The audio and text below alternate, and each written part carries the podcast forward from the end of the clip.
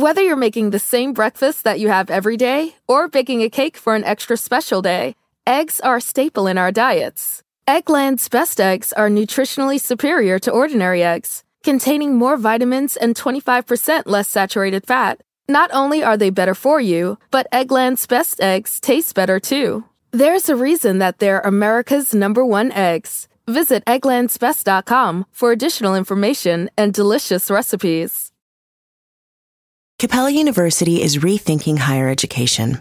With their game-changing FlexPath format, you can earn your degree on your schedule, so you can fit education seamlessly into your life. Imagine your future differently at capella.edu.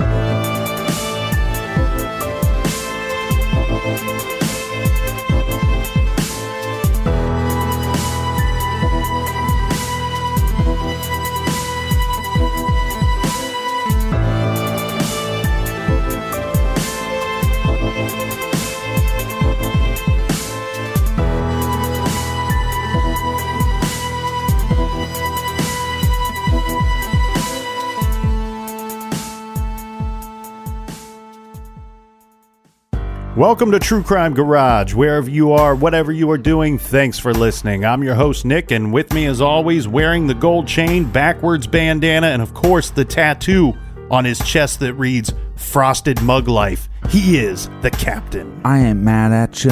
It's good to be seen, and it's good to see you. Thanks for listening. Thanks for telling a friend. Today we are drinking Las Vegas Lager with cucumber and lime from Big Dogs Micro Brewing in Las Vegas, Nevada. Garage grade 3.5 bottle caps out of 5. Summer is almost here and it's warming up outside, and this is the perfect beer for the hot summer months.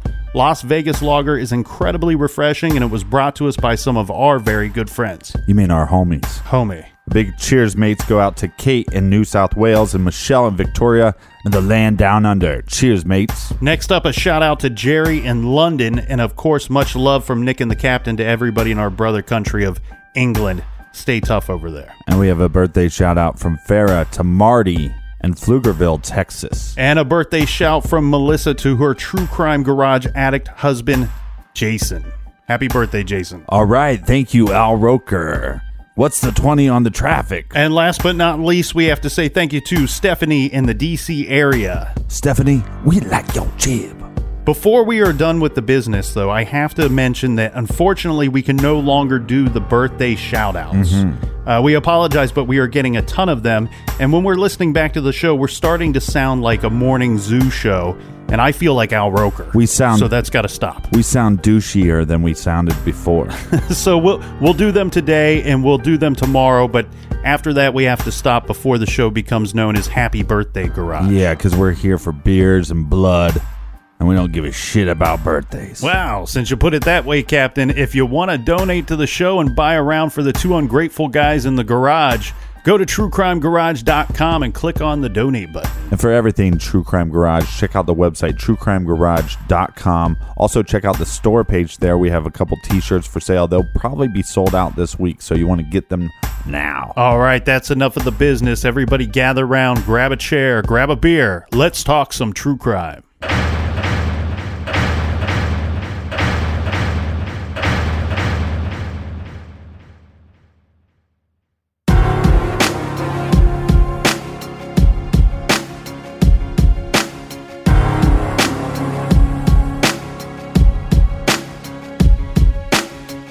Press and the media make you think that a black man arming himself is illegal or criminal, or that he wants to arm himself to rob a liquor store or something.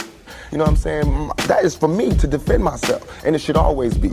It's just about surviving, you know, and we have to be honest about the tools that we use to survive. And why is a black life any more recoupable than a white life?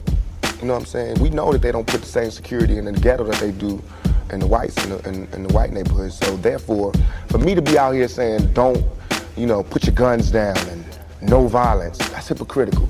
And if I didn't talk about the violence, everybody would act like the violence wasn't there. we as rappers bought that violence. We bought the violence that we seen on the street. We put in our records for years. And after 3-4 years, people finally starting to see it because of all the statistics that's going on in the streets. If we stopped talking about it, then they wouldn't take statistics. And when they stopped taking statistics, then we'd be killing each other in the street, and these white people wouldn't care no more. Only reason they care is because, you know, there's been some strays, and we just slipped over in the white neighborhoods, and there's kids in Iowa that want to be like us. You know what I'm saying? There's kids in Indiana that's trying to be like us, because they can relate too. You know what I'm saying? You even admitted, I don't live in that neighborhood anymore. There's no real reason for you to carry a 9mm. Don't believe that. Why? In 2 years, I've had a gun pulled on me by my limo driver, by police, by everybody. You know what I'm saying? And I better be. You know what I'm saying? I've been attacked. You ain't read the papers about these skinheads trying to blow up black churches. Why? They see me as the enemy just like y'all do. You know what I'm saying? They can come to my house and sit outside my house just like anybody else can. A skinhead. And once my life is gone, it's gone. Can't nobody give it back to me. Not the judge, not the president, not the governor, not Calvin Butts, not Jesse Jackson. They can't do nothing but come to my funeral and talk pretty about how black people suffer. And once my life is gone, it's gone.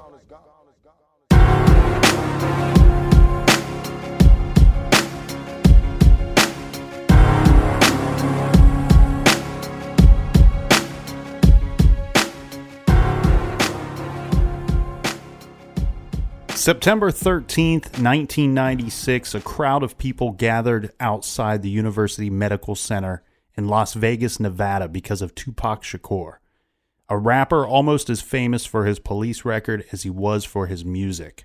Inside the hospital, Tupac was fighting for his life. 6 days earlier, he had been shot while riding in a car with his record label's owner. At a stoplight, a car pulled up next to the car that Tupac was in and opened fire. Mm-hmm. Tupac was shot 4 times. And we got to go back and talk about the life of Tupac leading up to the event here, Captain. So Tupac was born June 16th, 1971 in East Harlem in a section of New York City. Mm-hmm. His mother, Afeni, was an active member of the Black Panther Party in the late 1960s and early 1970s. Now, I'll just refer to him as Tupac or Pac, you know, because we have different name changes and I don't want things to get confusing. So Pac's mother, Afeni, along with 20 other members of the Black Panthers, they were arrested in 1969. They called this group the New York 21. The police said that the group had planned to blow up several places in New York. It sounds like all of the New York 21 made bail, but while they were out, 2 of the members ran and fled. Well, when this happened, authorities began rounding up the remaining members, and Afeni found herself in New York Women's House for Detention. And at this time, she's currently pregnant with Tupac Shakur. Yeah, she had to get a court order, this allowing her extra food for the pregnancy, mm-hmm. but really all it was, in addition to what everyone else was eating, was the addition of an egg and a glass of milk each morning. Afeni said that she had never been able to carry a child past 3 months of pregnancy, but in the midst of all this, this child stayed. Now, this could be the first indication that this baby wasn't going to be just your average kid. Afeni, from everything I could tell, was a very smart lady. She did not have any education as far as a law background goes, but she did serve as her own lawyer. In May of 1971, Afeni and 13 other members were cleared of all charges. So Tupac was born a month after she was acquitted. She was cleared of more than 150 charges of conspiracy against the United States government and New York landmarks in the state of New York. Well, let's be clear, especially in New York City, the Black Panther Party was known for feeding the black community and school children. So just because there was possibly these terrorist threats doesn't mean that she had any involvement. And like you said, she was acquitted of all charges. Tupac said that his mother didn't hide the truth from him, saying she didn't know who his father was. Tupac would later accept Billy Garland as his father. This was a man that his mother had a previous relationship with. In the mid-70s, Afeni became involved with Mutulu Shakur, and even though the couple didn't marry, Mutulu considered himself Tupac's stepfather. Mutulu and Afeni did have a daughter together. Now, Tupac's stepfather, he spends 4 years at large on the FBI's 10 most wanted fugitives list beginning in 1982. Mm-hmm. He was wanted for helping his sister escape from a penitentiary in New Jersey in 1979. She had been in prison since 1977 for killing a state trooper. She was a fugitive for several years before gaining asylum in Cuba in 1985. Now, in 1986, Mutulu was caught, tried, and convicted for the robbery of a Brinks armored truck, in which 2 police officers and a guard were killed. Sometime in the early 80s, Tupac's mother tried crack cocaine, and she did have some drug troubles from time to time, and we'll see this again later throughout his life. So I think we can say growing up was not easy for Tupac. Mm-hmm. There, of course, were many hurdles for this young man. And he's going to get into the arts pretty early in his life. Yeah. In 1983, at the age of 12, Pac's mother signed him up for a theater group in Harlem. Mm-hmm. He was cast as Travis Younger, the character in the play A Raisin in the Sun, which was performed at the Apollo Theater. So this is a big deal. In 1985... Right, I think he performed when Jesse Jackson was running for president. Now, in 1985, the family ended up moving to Baltimore, Maryland. It was there that Tupac enrolled in the Baltimore School for the Arts, where he basically studied everything. I mean, acting, poetry, music, you name it. I believe this is where he developed a close friendship with Jada Pinkett, or later Jada Pinkett Smith. I know that he was longtime friends with Jada, and that was no surprise to me when we started looking at this case and who Tupac is or was. And I knew that he had a tough time growing up, but I really didn't know how schooled and educated he was in the arts from such a young age. I find that incredibly surprising. I found a quote that is a bit of a sad one, but I think it helped me understand some of his drive. Tupac said, "I didn't like my life, but through acting, I could become somebody else." So I think that tells you a lot of what's going on in his world and what got him to focus on these more positive aspects. In 1988, Tupac's mother is still battling her addiction with crack cocaine, and she's actually in an abusive relationship. So she's going to send her son and her daughter off to live with their godmother in California. Tupac would point to this moment as, quote, as the point where I got off track. Later, Afeni would follow the kids to California. It sounds to me like the godmother had her own battles going on. She had some alcoholism, I think, that was going on. It was not a perfect situation to send your kids to. Well, and what Tupac stated in multiple interviews was, oh, yeah, so my mom had all these issues. Then she sends us to California. Oh, by the way, my godmother had all the same issues, abusive relationship, addicted to drugs. Tupac would eventually drop out of school, but he did have a chance meeting in a park with Leela Steinberg, a young writer, teacher, and music producer. It's through this connection that Pac gets to try out for a group called the Digital Underground, who was a fantastic rap group. Everybody probably remembers the hit, The Humpty Dance. I once got busy in a Burger King bathroom. Thank you, Captain. I was a fan of the Digital Underground. And if you YouTube same song by Digital Underground, you actually see Tupac in that video. Well, after this must be like 1991. So Tupac is in his first movie. This is hilarious because I loved this movie. This is Digital Underground and Pac, of course. This was the movie Nothing But Trouble. Mm-hmm. In the movie, the group is pulled over for speeding, and they have to appear before a judge. The judge is Dan Aykroyd. And when in court, they performed their song titled Same Song, with the judge joining in eventually on keyboards. This movie had Chevy Chase, Demi Moore, and the late, great John Candy in it. So after this, Tupac broke out on his own. He's now 20. And in late 1991... Yeah, the record that he's going to come out with is Tupacalypse Now. Yeah, and around this same time, he's going to get cast in a much bigger role in what, according to critics, is probably considered a much better movie. Not me, because I love Nothing But Trouble. Mm-hmm. But he is cast in a better movie as as the captain would say, a film called Juice. Mm-hmm. So that's kind of a good review of Tupac's early life and his break into fame. But Pac was not just famous for his music and acting. Once he started getting famous, he had run-ins with the law, and he also had an attempt on his life. Now, the first story that I could recall with Tupac and the police, well, this is a nasty one.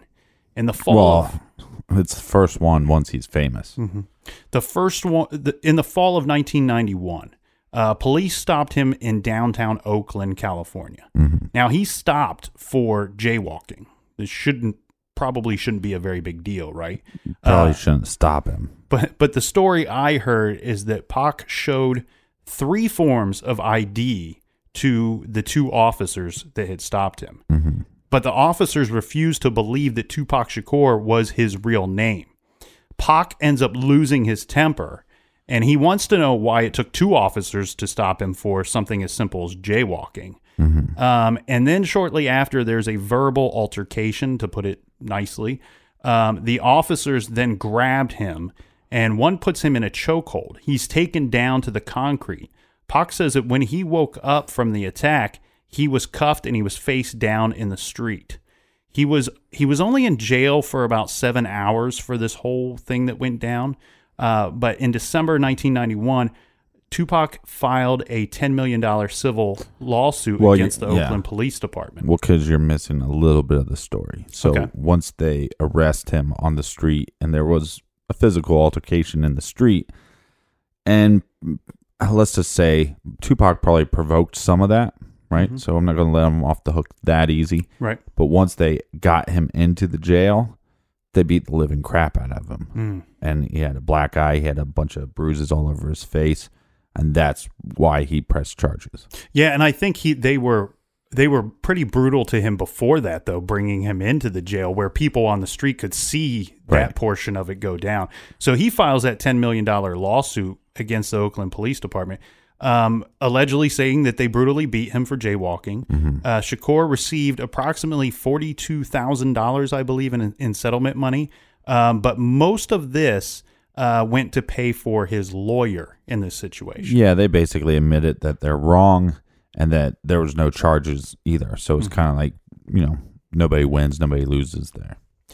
On August 22nd, 1992 in Marin City, Shakur performed at an outdoor festival. Mm-hmm. And he stayed for an hour afterwards signing autographs and pictures. A confrontation occurred and Tupac pulled out a legally registered gun and dropped it. Someone picked up the gun and it goes off and a bullet was discharged. Well, about 100 yards away, a 6-year-old boy on a bicycle at a nearby playground, he's hit with the bullet. It struck him in the forehead and it killed him. Although Tupac and his stepbrother, Maurice Harding, were arrested on suspicion of firing the gun, no charges ended up being filed. The county prosecutor pretty much had no case because of lack of witnesses. Mm. But later, a wrongful death lawsuit was brought against Tupac and his label, Interscope, by the kid's mother.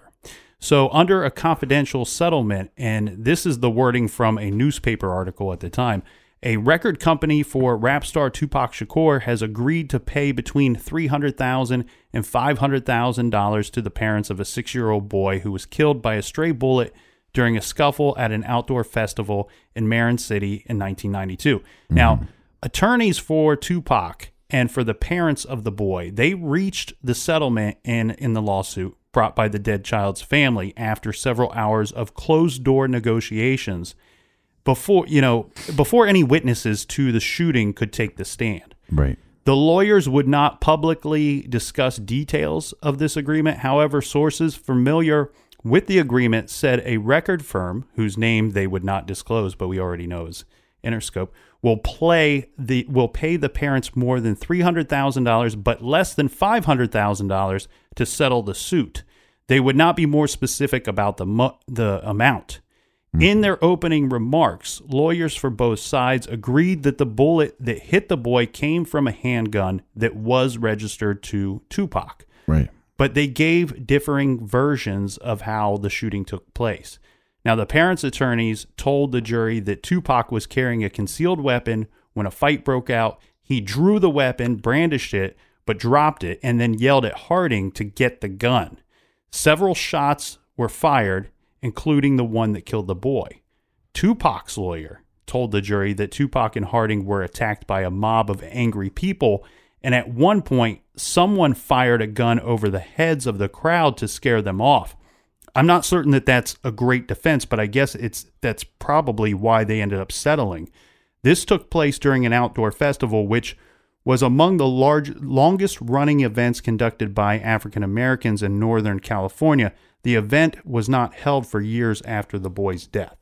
Now, that was taken from a newspaper article from 1995, so I'm not sure if or when they may have resumed the annual festival. In March of 1993, Tupac was arrested for threatening a limo driver in California. Well, and this is a story he brings up often in interviews. He talks about, like, why do I need to carry a gun? Well, because I've had guns pulled on me in the last several years, and he always talks about that. I've had a gun pulled on me by a limo driver. Well, if you're making threats, maybe that's why the gun was pulled on you. Mm-hmm. Or maybe the gun was pulled on you and then you made threats. I'm not really for sure. Also in 1993, Tupac was charged with one count of felonious assault. He was accused of attempting to hit another rapper with a baseball bat at a concert at Michigan State University. The incident reportedly began when Tupac became angry and threw a microphone. He pled guilty in September of 1994 to a misdemeanor in exchange for the dismissal of the felonious assault charge. He was sentenced to 30 days in jail, 20 of which were suspended, and he was ordered to perform 35 hours of community service. Well, if there's trouble, you know, Tupac's there. You know, that's what he does. With the baseball bat to straighten out the situation. To be fair, I mean, he was a small guy. He was, what, like 5'8", 5'9", maybe 150, 160 pounds. Yeah, and I want to be clear about something, too, because in a lot of these stories, all right, you know, yes, we're pointing out that he pled guilty or that he was charged with this. There's, like we see all the time, there's varying accounts of these stories of what actually happened, who was the problem, who was not the problem. Well, and yeah, I mean, look, Tupac is controversial, but I think a lot of his issues came from, I mean, obviously, especially at that time, and you're a celebrity and you're in the gangster rap world, you got a target on your back for trouble. Right? So I maybe he brought some of this on himself, maybe it was brought upon him and he had to defend himself. I don't know. I wasn't there.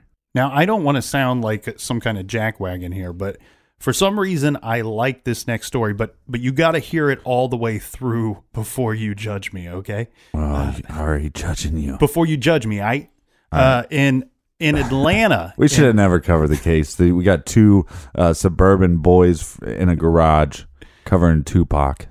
In Atlanta in late 1993, Tupac was charged with shooting two off-duty suburban policemen. How the hell you like this story? Well, I told you got to hear it all the way through before you judge me. See, I got one sentence in and you start judging. I'm not mad at you.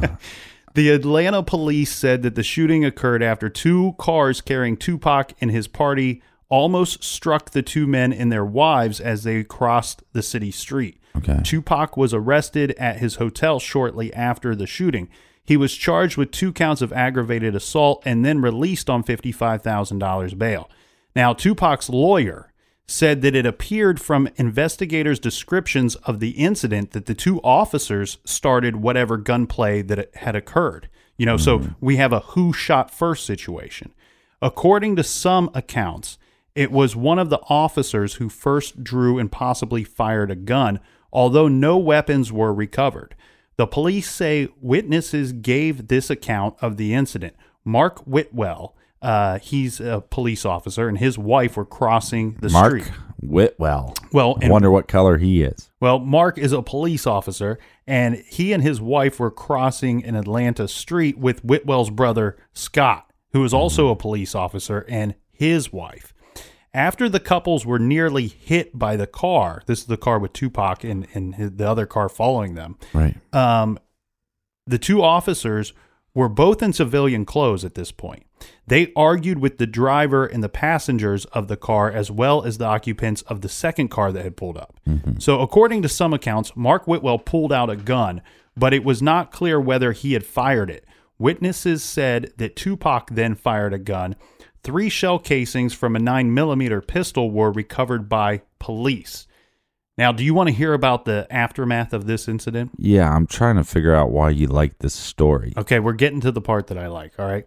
Okay, it was later determined that the officers were drunk and in possession of stolen guns. Oh, great. Okay, so as they crossed the street, a car with Tupac inside passed them or almost struck them. After arguing, Mark Whitwell shot at Tupac's car. Mm. Tupac then shot one officer in the buttocks. And then he shot the other officer as well. And I think this was in the leg. There's varying news reports about where he shot the guy. Okay. Mark Whitwell was charged with firing at Tupac's car and later charged for lying to the police during the investigation. Tupac was charged with the shooting as well. But the prosecutors eventually dropped all charges against both parties. Oh, really? Mm-hmm. Yeah, this is just like a really bad, horrible incident where, you know, drunk people, drunk guns cops by the police. Mm-hmm. Yeah, cops lying. Yeah, unfortunately, nobody was seriously injured or killed in this incident, but it's just a whole bunch of people behaving badly. Tupac was supposed to be in the movie Menace to Society 2. Mm-hmm. The directors were twin brothers who had directed I believe they directed some of Pac's music videos. But after several fights on the set with the directors, Pac was fired. Well, this really upsets Pac, and he storms the set armed with a baseball bat, right. And he goes after both of the twins, after both of the directors. He was later found guilty of this assault. Well, let's just put it out there for the listeners. I mean, were you normally there was two camps. There was the Tupac camp or the Biggie camp. Mm-hmm. Which camp were you in? I have to pick a whole camp. Yeah, I mean, you could like both of them. I'm just saying, but you'd have to pick one over the other. I guess if I could only choose one, I was definitely a bigger Notorious B.I.G. fan. Mm-hmm. I owned more of his music than I did of the Death Row West Coast guys. Mm-hmm. I've always liked Dr. Dre a lot, so it's tough for me to say that. I don't really think of rap like that, you know. Like the gangster rap was never my thing. I always liked mm-hmm. kind of the more out there guys, like Busta Rhymes, the Fugees. I like. Well, we were pretty young. Cypress Hill. We were also pretty young at the time, mm-hmm. right? When like Tupac was coming out and more of a hit, that was like middle school, early high school. Yeah, and we were probably still stuck in our grunge phase for a little bit of that time. But okay, so if you had to pick favorite Tupac song, what would you pick? I tell you what, I only really liked the hits of Tupac, but if I picked one, and this is one that I would recommend to anybody, because mm-hmm. I think this song shows his talent. You know, like I said, I'm not big into gangster rap, but you sound so white when you say it. Well, yeah, but I like "Dear Mama" by Tupac, and I'll tell you why. Because I think you could listen like any style of music and still like that song. Like even if you didn't like rap, I think you could pick up that song and be like, all right, I get this. I like it. It's that good of a song. Well, I'm just throwing this out there. And I think one of the hardest things to do is to take a song and remake it and make it better than the original. Right? Mm-hmm.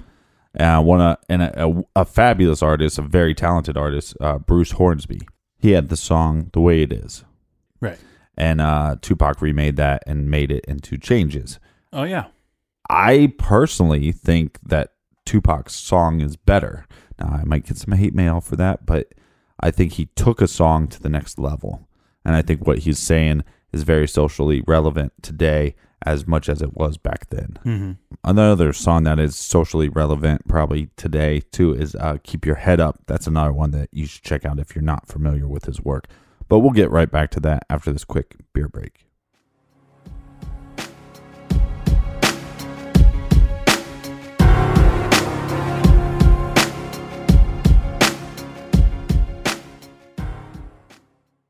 The evidence keeps pouring in. At this point, the facts are undeniable. It's an open and shut case.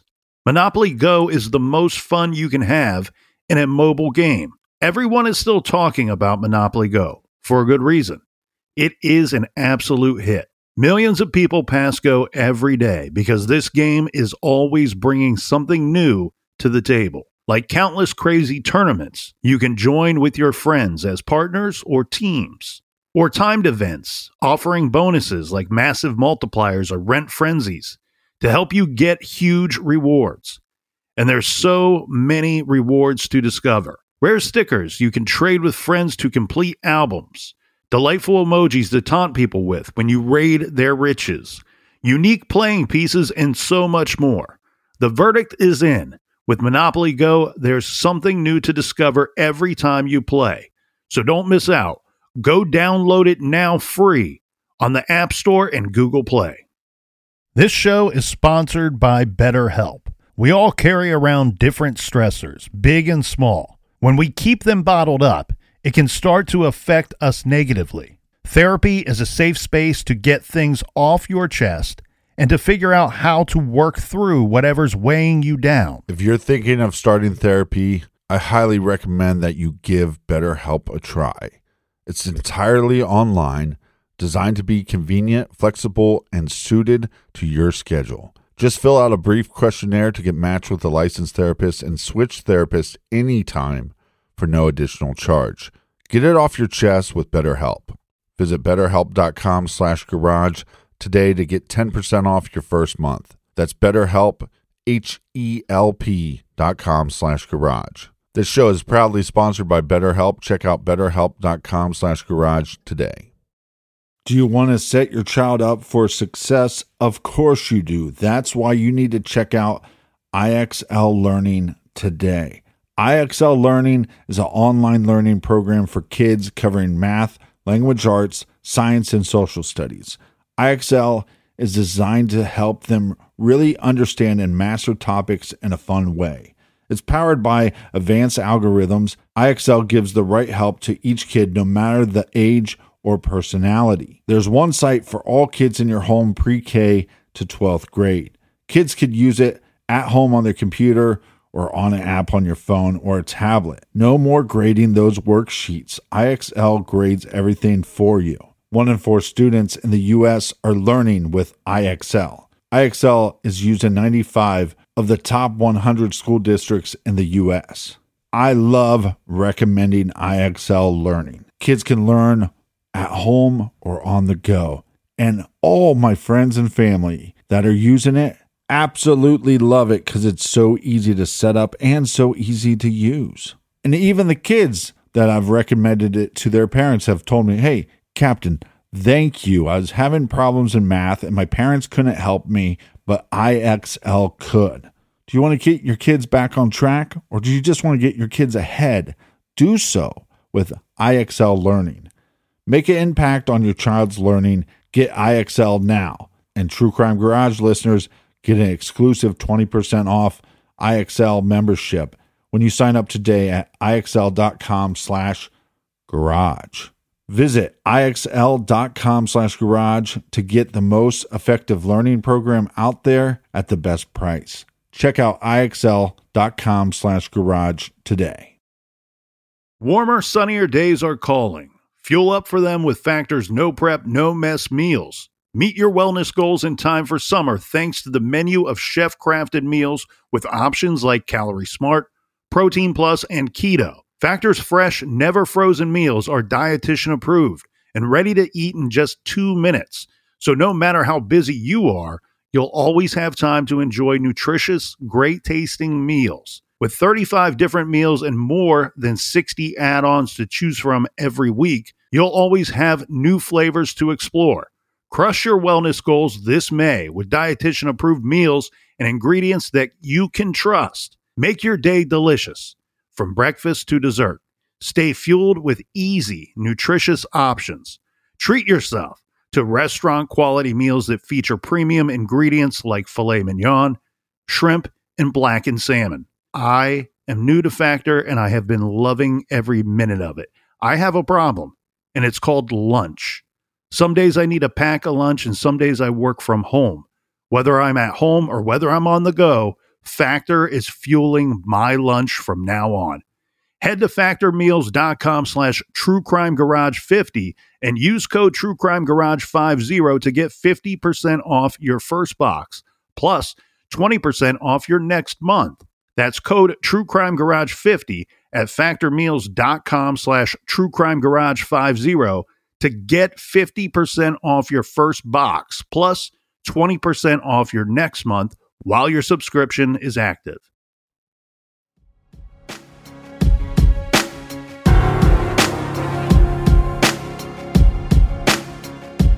All right, we're back.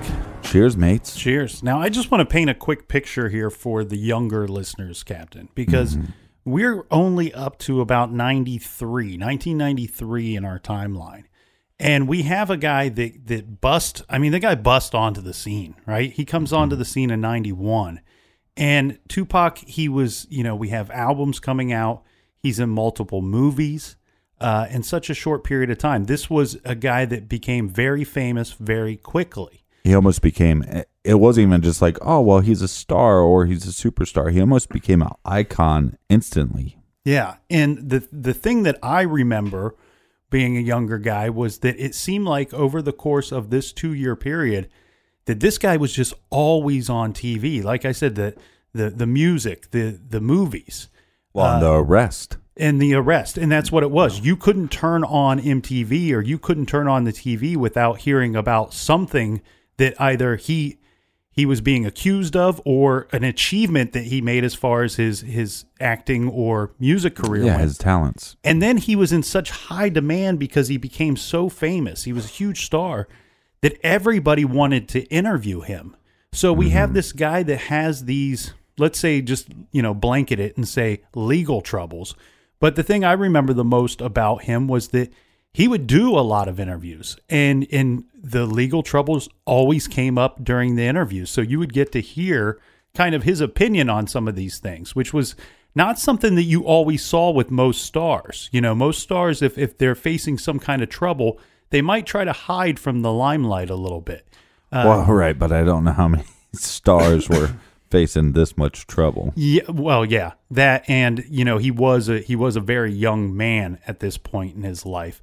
But I believe in at least one occasion they had used some footage from one of his interviews, even against him at one of his trials. Yeah, and I also think, you know, to paint a picture too, is as much as it was, you know, from the outsider looking in, it would just be, this guy's a gangster rapper, right? So he's a thug, right? And he was saying stuff like thug life and stuff. So he's just, but when you really break down a lot of his interviews, he was saying a lot of things of substance. This guy was a character of a lot of substance. Oh yeah, yeah, very very intelligent guy. He might not have always shown that off of the stage. I think with his legal trouble, what I see here is like I said earlier, he's a very young man. I think he was an impulsive young man at times, overreacting in situations. Yeah, and I think he was forthcoming with the idea, hey, I'm angry. You know, I grew up in the gutters and nobody helped me, and now that I'm getting something, I'm angry.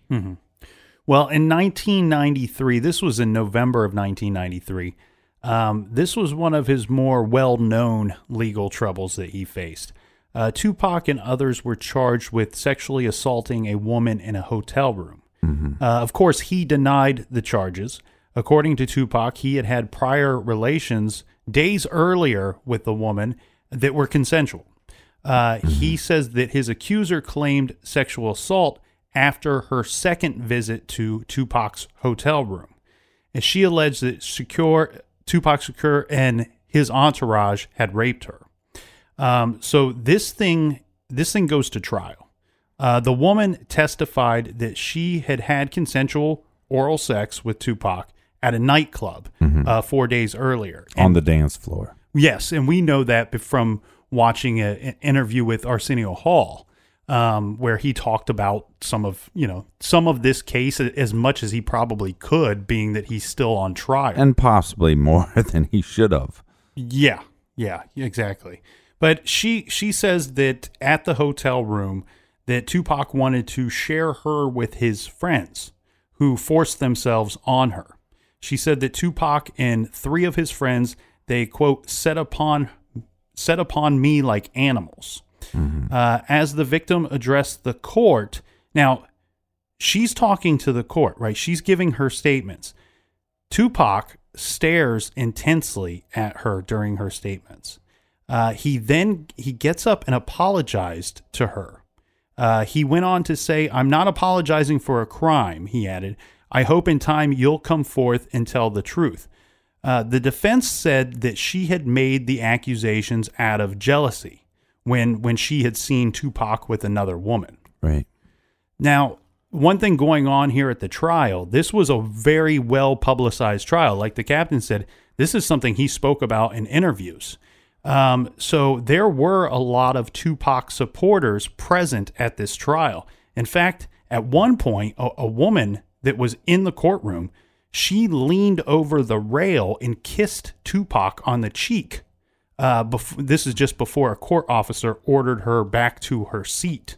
I'm surprised she wasn't thrown out of the court completely. Well, and again, we should put this in a little more context too, though. I mean, yeah, as much as he has, the gangster rap songs, he also had some very, like we were talking about before, these socially relevant songs, and one of the songs was "Keep Your Head Up," and that song was all about, it was a very feminist viewpoint on everything. Mm-hmm. And very well, if I remember correctly, that's the song where some songs are a story, right? And if I remember correctly, this is the song where he talks about the woman, she's wearing sunglasses or glasses, and he knows why she's wearing the glasses, because somebody had hit her.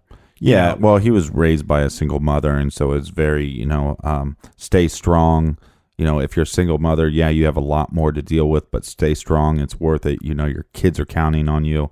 And a lot of stuff, too, with, if you're in an abusive relationship, you're worth more than that, and just things of that nature. Well, on the night of November 30th, now this is 1994. This is still during the trial for the sexual assault charges that Tupac was facing. Tupac was robbed and shot 5 times by 3 men in the lobby of the Quad Recording Studio in Manhattan. Mm-hmm. Tupac stated that he believed the robbery to be a setup, that he was set up for the attack. And he even made comments about, they stole jewelry from me, but why did they leave, my Rolex watch? They didn't take that. Right. Tupac, think about this for a second here. He shot 5 times, right? Right. He very quickly checked out of the Bellevue Hospital Center against doctor's orders. This was just 3 hours after surgery. And then in the day that followed, he entered the courthouse back at his trial in a wheelchair. Yeah.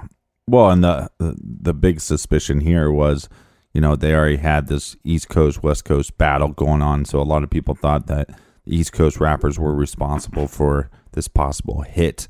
But also the other thing too was Tupac, the cops actually thought that they could solve this case, but mm-hmm. Tupac wasn't really that cooperative with them. No.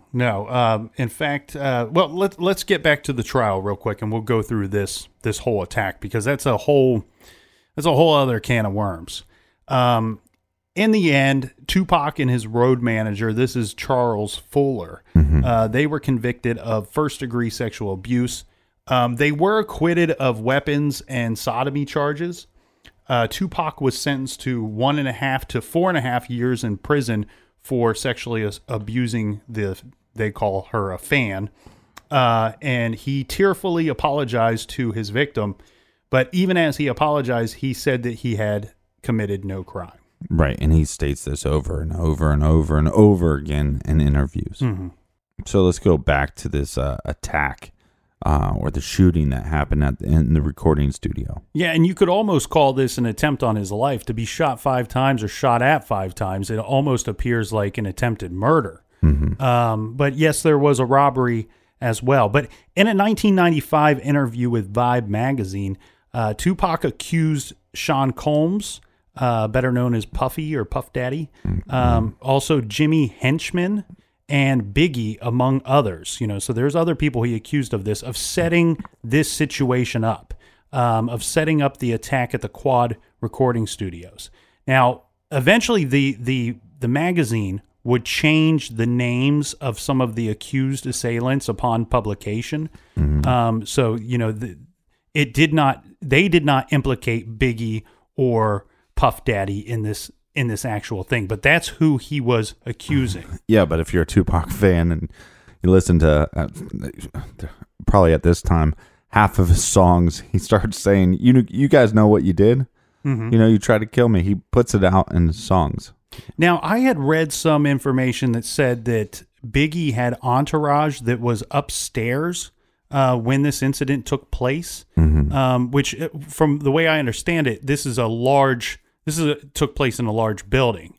Now, I don't know if that's for certain, but the way that the story goes is that Biggie's entourage, whomever they were, they went downstairs to check out the incident, and Tupac was being carried out on a stretcher by this time, and he's basically, you know, he's being Tupac. He's shouting at everybody. He's angry at the situation. Of course, he's just been shot 5 times, and he's giving the finger to anybody in the area. All right.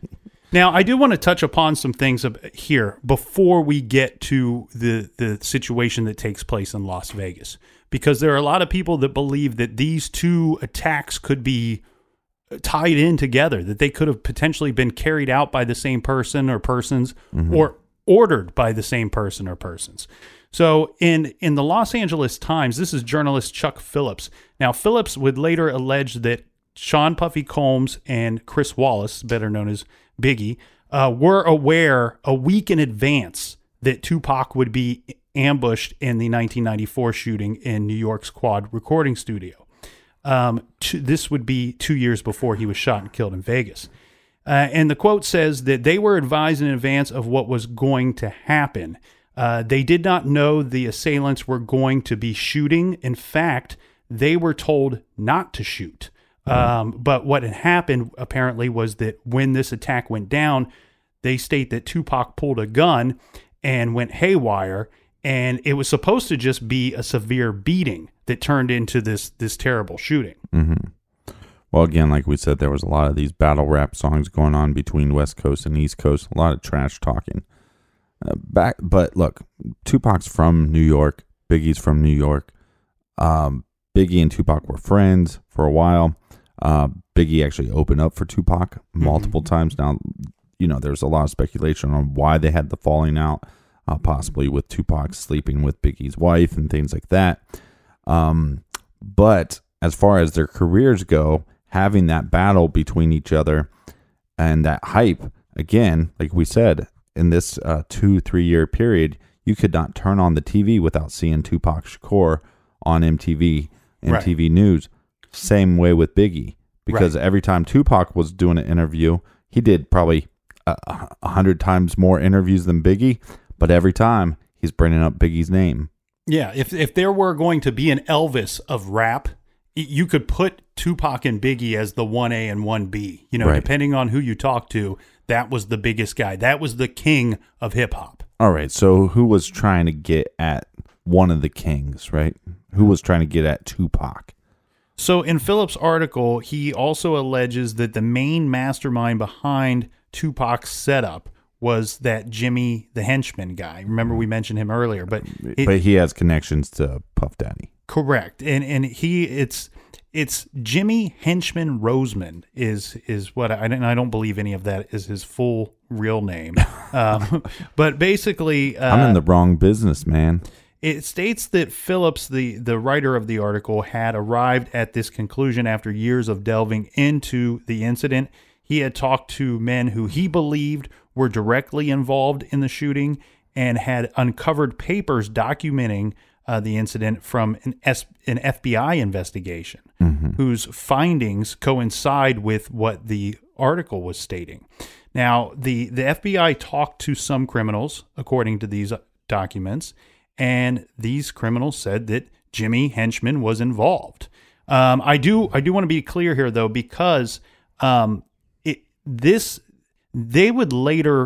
Los Angeles Times would later retract this article, mm-hmm. Because I think they were afraid they were going to get sued. Yeah, because I think it came into question how he may have uncovered some of this evidence and where he received some of these documents from. Mm-hmm. Or how, yeah. The rumor is this, that he received them from a guy that had told some stories in the past and might have forged some things in the past. So mm-hmm. when you receive documents from this guy, you got to wonder, did he forge these particular documents themselves? Right. Now, years later, we have this person, Dexter Isaac. He was serving life in prison without parole for multiple murders and armed robberies.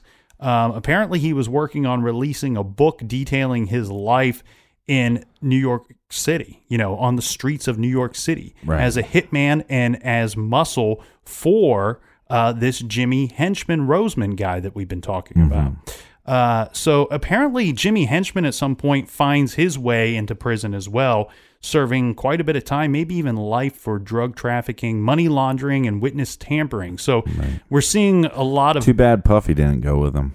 Well, we're seeing a lot of bad dudes that are rumored to have been involved in this setup that Tupac was talking about. Yeah, well, it's interesting that he didn't want to cooperate with the police, but I know that's different. It's a different time, and it's also a different lifestyle. The attack itself went like this, according to Dexter. He says that Jimmy, the henchman, had approached him and some of his associates, and he ordered them to rob Tupac when he got to the studio that evening. Dexter says he was paid $2,500 cash to carry this out. Mm-hmm. Jimmy told Dexter not to shoot Tupac, but to catch him by surprise and pistol whip him, and then kick him around for a little bit and take his biggest diamond ring. Mm-hmm. Dexter said that he saw Puff Daddy immediately after that conversation. He saw Puff with Jimmy, and stating that he made eye contact with Puffy. All right, so then he took him out to dinner, and they made love all night. What's the point? He made eye contact with Powder Puff Daddy. Well, what I think he's stating here is that he's saying, I was hired to carry out this robbery, to go mm-hmm. attack Tupac. And before we get too far into this, I do want to mention there are some accounts out there. We talked about Tupac being shot 5 times. Mm-hmm. There are some accounts, according to certain witnesses, that Tupac might have accidentally shot himself once or twice during this altercation. I'm sorry. Right. But come on. You're getting attacked, and then you pull a gun out and you end up shooting yourself. Like I said, you shouldn't be carrying a gun if that's what's going to happen. I don't know for certain, but according to some witnesses, they think that he might have shot himself once or twice. Okay. But what does this have to do with Puffy is what you wanted to know. Yeah, but the thing is this is now the second altercation that we know of that he pulls a gun on, and there's accidental shootings. Right. And again, too, $2,000. Hey, I want you to go into the studio and rob Tupac. I want you to get his biggest diamond ring. I'll give you $2,000. $2,000? Really? It seems this guy beats people up with baseball bats. It seems a little light, too, for a guy that was pretty vocal about always carrying a gun or a firearm. Right. I would assume if I were this Dexter Isaac, but then again, this Dexter Isaac guy's serving life in prison, so maybe he's not mm-hmm. all there. Maybe the elevator doesn't go all the way up, or maybe he just don't give a shit. Right. And the thing is, did you just cuss for the first time on the show? We're breaking down walls. Wow, man, we start talking about Biggie and Tupac. You get gangsta. You get real gangsta up in here. Okay, so let's get back to Powder Puff Daddy, right? Okay, so how does? And if you can't tell, I don't like him. Well, these are just statements according to this Dexter Isaac guy, right? Mm-hmm. So basically what he's saying is that shortly after he's hired by Jimmy, like just minutes after we have this conversation, he hires him to take out this attack on Tupac, that he sees Puff Daddy with this same guy that just ordered it. Right. Meaning that the guy that ordered it could be some kind of middleman for Puff Daddy. So basically, I want to put it past him, though. I want to put it past him. Well, Dexter claims his claims basically kind of confirm what other people were already believing at the time, that Puff Daddy was at least aware of this plan. Now, Dexter says that there's no way that Biggie or any of Junior Mafia were there that night because he knew Puff Daddy. Right. And he knew when he went into the studio that none of these other dudes were around. He sees Puff Daddy with this Jimmy guy that night, and that's what he stated. All right, so Powder Puff Daddy is maybe the go-between guy to order the hit, is what you're saying. Right. And then, let's be clear, I'm a big Biggie fan.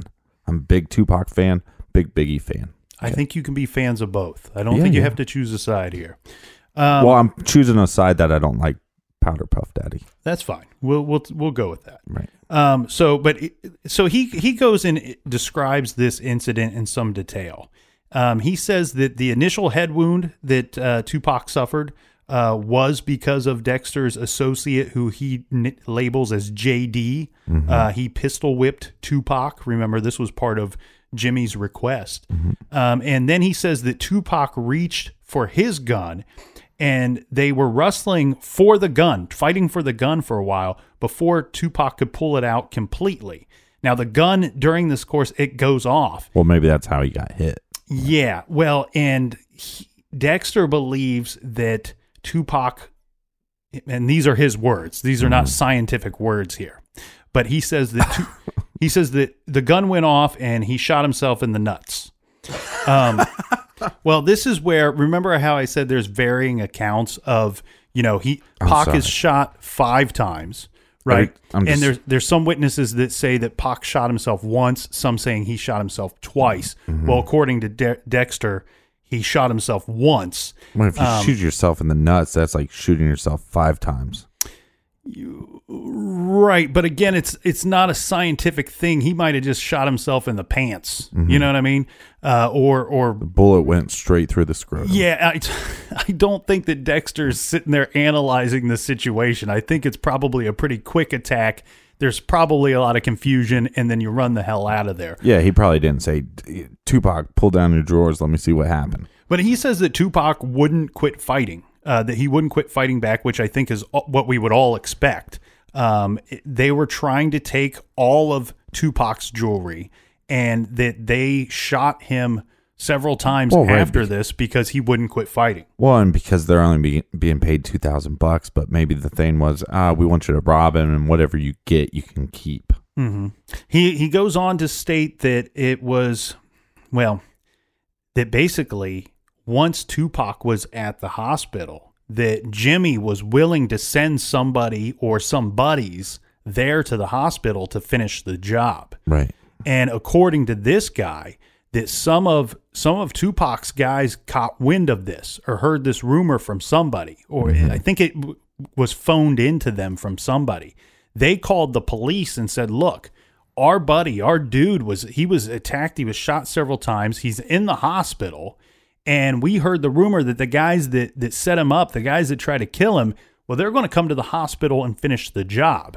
Well, this happens all the time. I mean, I used to work at a bank right beside of a hospital. And if there was a gang-related shooting and there was somebody that got hit, right, mm-hmm. and they were in recovery, that they had to guard mm-hmm.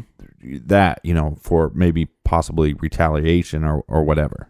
And I believe that stuff totally goes down, you know, that there's probably several attempts on people in certain mm-hmm. situations, but it seems very like Italian mob movie to me, right? You know what I mean? Like you see that in a lot of the Italian mob movies.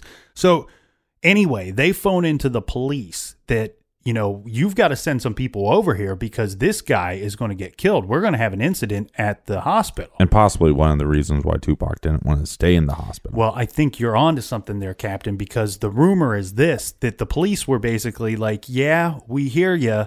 We're understaffed. We can't send anybody over there to guard the door or whatever it was going to be. Well, and also in their defense, I mean, you know how many times Tupac talk shit about the cops and songs or in interviews and stuff like that.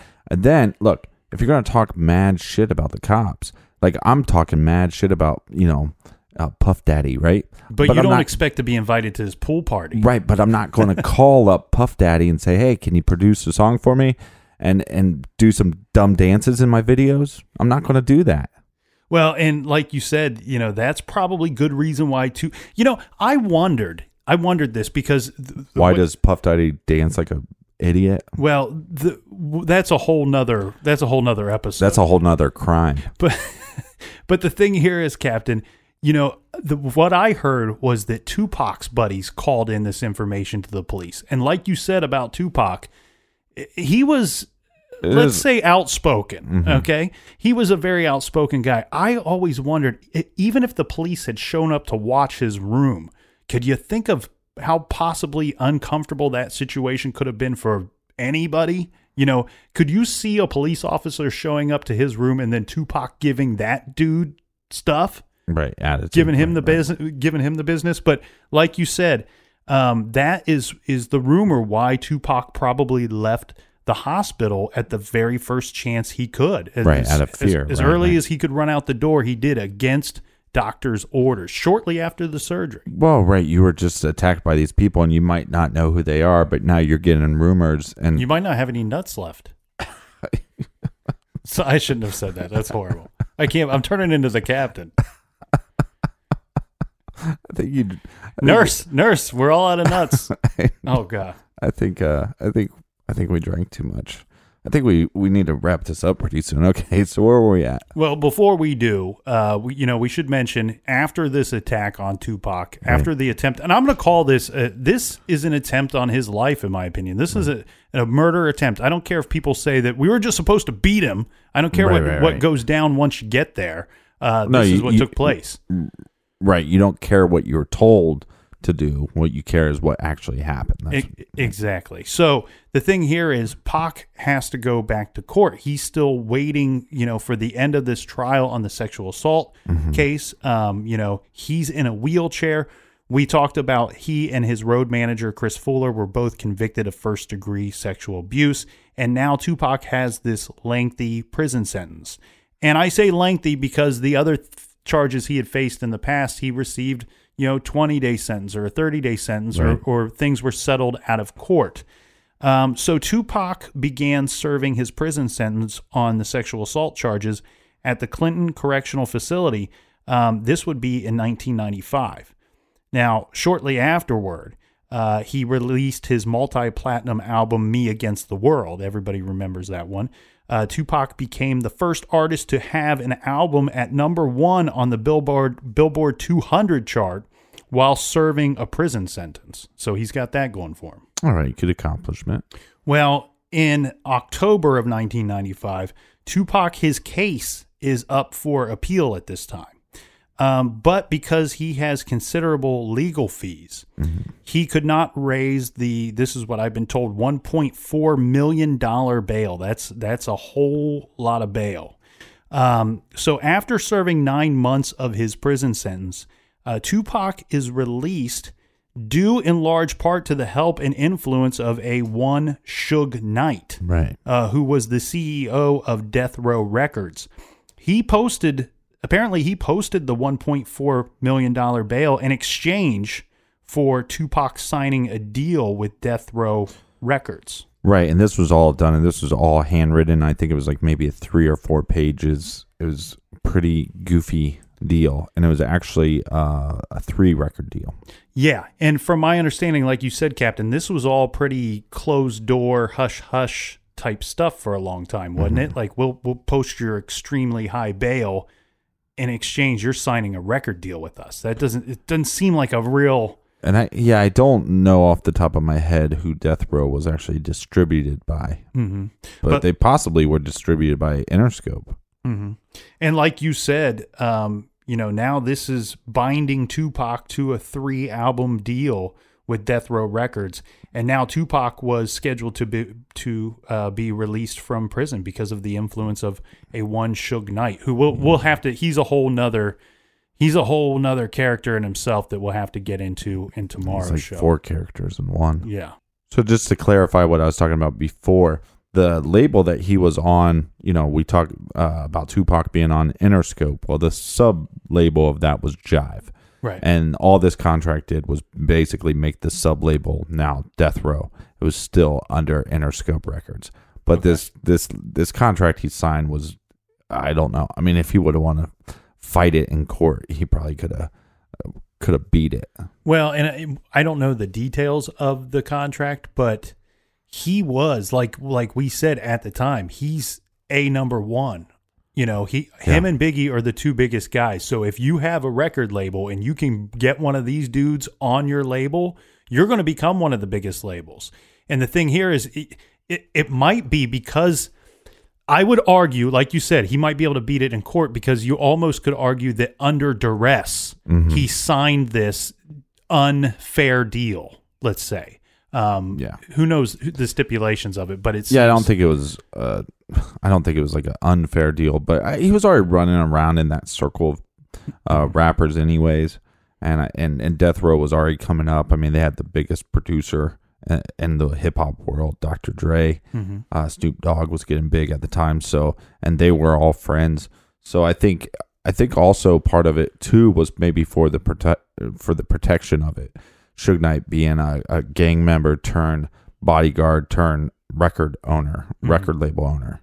So I think maybe he wanted to join forces with them for security reasons. I mean, he was just shot 5 times. Okay, well, we'll get into the night in Vegas, the famous night in Vegas, and we'll get into a bunch of theories, regarding who took down Tupac, who was involved, all that tomorrow. Well, and we got to start off with the idea of, is he dead or alive? All right. Thanks, everybody, for listening. Thanks for telling a friend. Thank you for the 5-star reviews on iTunes. We will see everybody back here in the garage tomorrow. And until then, be good, be kind, and don't litter.